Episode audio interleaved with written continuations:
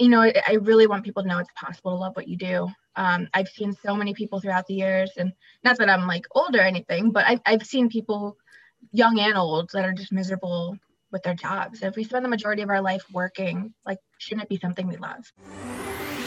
Are you ready to hear business stories and learn effective ways to build relationships, generate sales, and level up your business from awesome CEOs, entrepreneurs, and founders without listening to a long, long, long interview? If so, you've come to the right place. Gresh values your time and is ready to share with you the valuable info you're in search of. This is the I Am CEO podcast. Hello, hello, hello. This is Gresh from the I Am CEO podcast, and I have a very, very special guest on the show today. I have Amanda Matola of Otroway. Amanda, it's awesome to have you on the show. Yeah, thank you so much. I'm excited to be here. Definitely super excited to have you on as well. And before we jump in, I want to read a little bit more about Amanda so you can hear about all the awesome things that she's doing. And Amanda is the owner of a marketing firm called Otroway. She started her life journey in Asunción, Paraguay, where she later returned to South America to find her birth family. The poverty and realization that this is where she could be fueled her desire to live life to the fullest and to do honest work for the good of the world. To date, Otroway has taken less and contributed thousands of dollars to organizations supporting veterans, first responders, children, and families. For fun, Amanda enjoys traveling, spending time with family, cooking, antiquing, and drinking a good a great Cabernet and writing, of course. Amanda, are you ready to speak to the I Am CEO community? Yes, of course. Awesome. Well, let's do it then. So, to kind of kick everything off, I wanted to rewind the clock a little bit, hear a little bit more on how you got started. Could you take us through your CEO story? We'll let you get started with all the awesome work you're doing. Yeah, of course. Um, it's not quite a short story, so I'll try and condense it for you. But like you said, I was adopted from Paraguay when I was, uh, you know, very young, and um, you know that's really impacted me o- over the course of my life. Um, but it's my entrepreneurial spirit kind of all starts back um, probably about the time when I was like 13 or so. I, I um, was going to a private high school, and all the other girls got cell phones pretty much handed to them. And so I went to my dad thinking, you know, I was going to get a cell phone. You know, everyone else is getting one. And my dad looked at me. He goes, "Absolutely not." He goes, "You want a cell phone?" He goes, "You earn it." And I, I look at him. I go, "Dad, child labor, you know, like I'm 14 years old. I can't get a job. Are you crazy? And I was, you know, not not so not so uh, thrilled, and probably had some not so choice words for him. and uh, I left that conversation bewildered and fuming. And you know, I grabbed a phone book, and yes, a phone book, and there had been this cheerleading store on um, like a main street in town, and I called the woman up. I said, "Listen, I really want a cell phone. I know how to work. I was like, I don't have much experience. I'm technically not supposed to work, but um, I know a lot about cheerleading. I've been cheerleader for a long time. Can can I help out at your store? So she hired me, um, you know, with like a trial basis, and I started working there. I made enough money to get the phone. I'm working six bucks, you know, under the table. Nice. and uh, I went to my dad. He dropped what he was doing. He brought me to get my phone. And I think for me that was one of the biggest you know uh, lessons that i've learned in my life. Um, it's really fueled my ambition and just you know if there's a will there's a way so i kind of took that story and carried on through different parts of my life i had like a little brief sports chat fanatic show in college where i used to interview nfl players nice. um, it really wasn't fulfilling for me at the end of the day so the summer of 2015 i set a date to go find my birth family and that's like really when like a lot of things in my life changed and uh, I was sitting on a couple board of directors because I loved giving back, and I was just so torn with what I wanted to do with my life and confused. Um, but finding my family gave me that sense of closure, and you know, like you mentioned before, it just it showed me where I could be and made me really feel like I have to do more, you know, for my my fellow Americans, my fellow community members, and because in my family that's down there and not up here. So there's so many opportunities here. So I um, came back from South America after traveling to two different countries to find my family. Um, I decided to get into politics. I ran for the Board of Education with zero political experience. Mm-hmm. Um, I was new to the town, like had zero name recognition. I was the only Hispanic candidate and the youngest candidate to run. And I ended up taking the seventh out of nine seats. So I was very proud nice. of that. And, you know, really my trip fueled that kind of drive to, you know, step into kind of the unknown and something where I really you know, in a lot of people's mind had no business doing because I, I wasn't in education, I didn't have kids. Um, but for me, it wasn't about any of that. It was about doing good for my community um, and bringing kind of a fresh take. So shortly after this, I launched my LLC, um, kind of as a light at the end of the tunnel sort of idea. I was too scared to do it on, you know, to go off and just do it. I had responsibilities, and you know that caused this kind of um, ongoing fear that it was, you know, frivolous to go off and do my own thing when I had, you know, a new mortgage. I was about to get married. I wanted kids. Like start my own thing just seems, you know, irresponsible. Mm-hmm. And I really built that up into my head. But having the LLC though kind of gave me that like glimmer of hope that maybe someday. Um, you know, so through that, I was unhappy in the corporate world, you know, dealing with the politics. Um, at one point, a little little bullying action going on.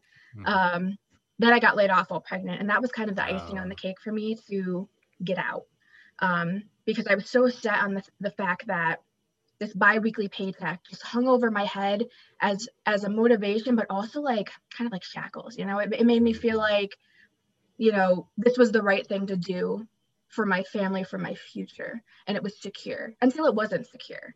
So getting laid off for me was a huge game changer, and it was really, I guess, kind of the kick in the pants I needed to go full force with my business. And of course, my son, when he was born, I looked at him and I go, there's no way I'm going back, you know, to the potential of, you know, having like a, a bullying or, you know, confrontational situation, um, you know, with a, a, you know, a teammate um, that really wasn't acting like a teammate or, you know, the politics of business or the red tape or any of that or the facade that you know a company was doing good for the community when really it was more for like a face a facebook plug.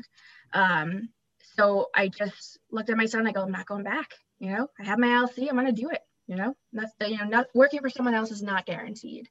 Um, so i was just ready to kind of take the bull by the horns and do my own thing. Started consulting in 2019 uh, for just one client while i raised my son.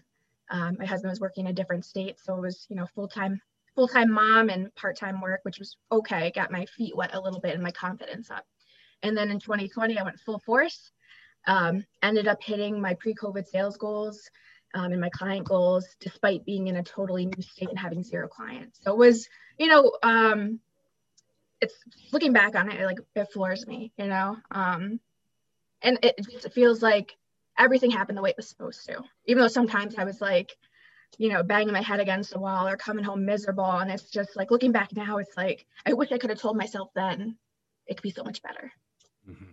Yeah, well, I definitely appreciate you for sharing yeah. that, and I think so many times we have um, those those seeds of like kind of imposter syndrome or feeling like we shouldn't take those chances or take those gaps. But I think, like you, I've been laid off, and sometimes when you get laid off, it kind of snaps you into okay, nothing is guaranteed. These things that we think are guaranteed, that we think are sometimes stable, sometimes are not. And sometimes the best bet that we can make is on ourselves, just as you did when you were a kid, uh, and finding a way out of no way. You know, sometimes we have to be able to do that. And there's definitely opportunities that we start to look at things in a completely different way. And so I, I know um, I touched on it a little bit, you know, when I read your bio. Could you take us through a little bit more on this LLC, this company that you started, and how you serve the clients that you work with? Yeah, so my one of my first few jobs out of college was at a promotional marketing company. And you know, when you're in college, they teach you all about like ad agencies and just like these higher level like marketing job concepts as opposed to like all of the little things that go in marketing. You know, because really every company should have some sort of like marketing department or whether or not they outsource, like every company should be doing marketing no matter like what they are. And um I had no idea that like the branded product you know ad specialty space existed. And it's like a 20 billion dollar industry and mm-hmm. it's so much fun because essentially i i online shop for my clients. So i have um, a database of branded products so everything from pens to more corporate premium gifts like bose speakers or you know various other um, you know apparel items. And what i do is i i put together a package for my clients based on their budgets and their needs um, and you know their marketing goals and i give them the right items um, and then we put the brand on it um, so essentially, I'm a distributor, and I love it. I absolutely love what I'm doing. And um, every job since that promo company I worked for, I always try incorporating that into each of the agencies I worked at because I just I felt like drawn back to it because I just enjoyed it so much. Yeah. Um, so that's the full, the main focus of uh, what we do.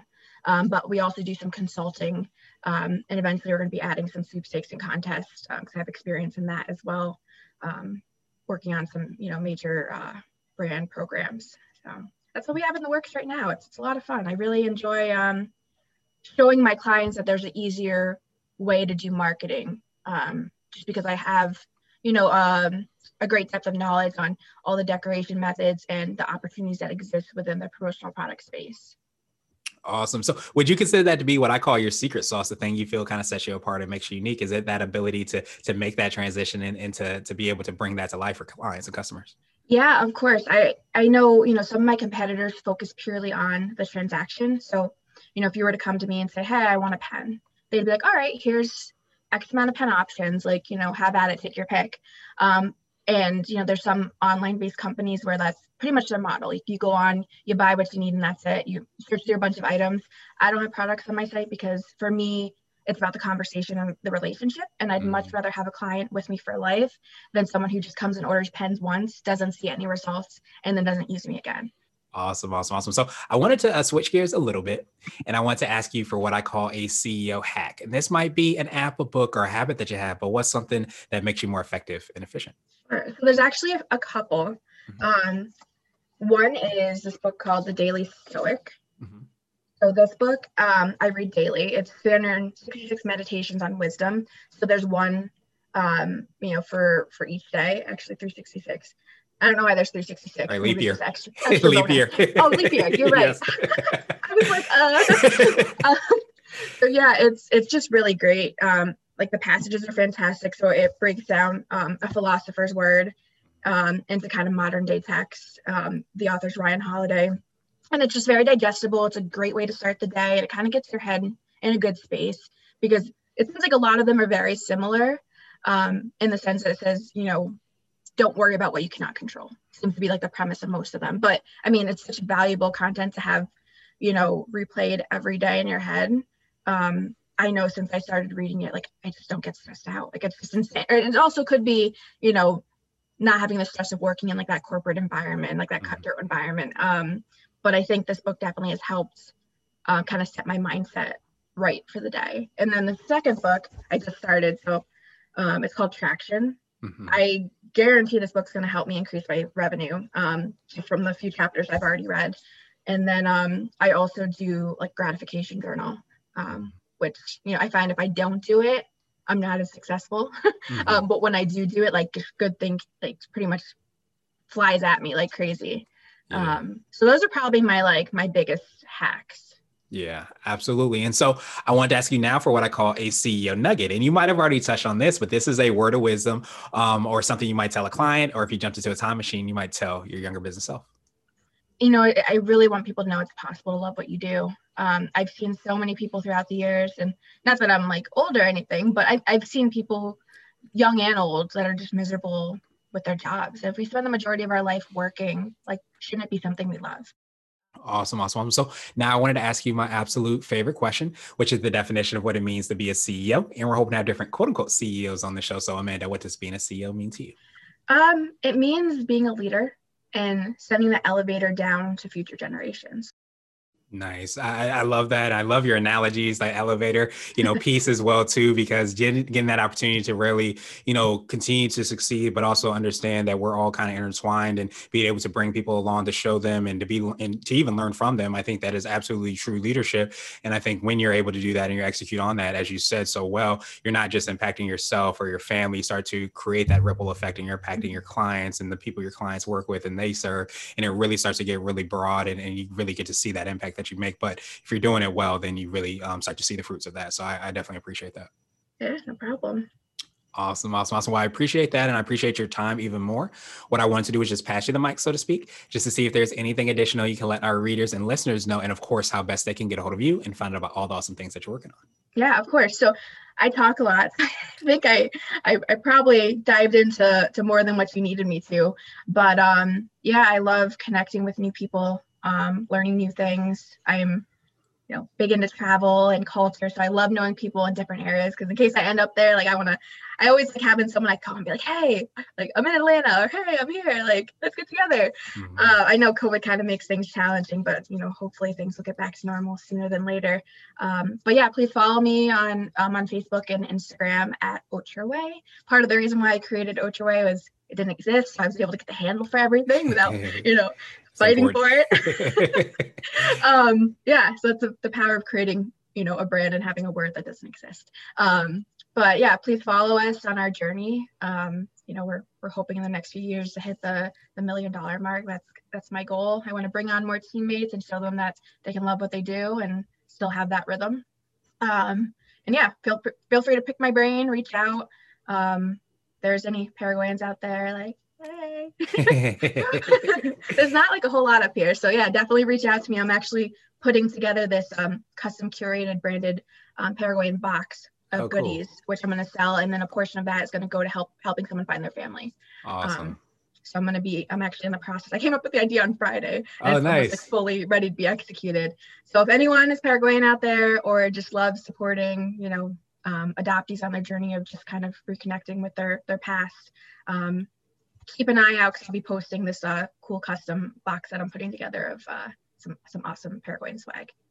Nice. Well, I definitely appreciate that, Amanda. We will have the links and information in the show notes. I truly appreciate you for diving in deep because I think that's the beauty of hearing, you know, so many stories and hearing what everybody's doing is it brings us so much closer together. And I love that you you you had that idea. You had it right before we had the opportunity to do the podcast. So I love that even more. So we had the opportunity to talk about it. And I think, you know, uh, so many times in life we don't realize the impact that we can make. But I think that when you start to believe that you and believe and actually execute on crafting your your life, your business and all those things with that rhythm that you spoke to, that's when you really start to see really great creations, really making a huge impact, and things just kind of take off from there. So appreciate you for doing that and, and sharing that with us today. And I hope you have a great rest of the day. Thank you for listening to the I Am CEO podcast powered by CB Nation and Blue 16 Media. Tune in next time and visit us at imceo.co. I am CEO is not just a phrase, it's a community. Get your driven CEO gear at ceogear.co. This has been the I Am CEO podcast with Gresham Harkless Jr. Thank you for listening.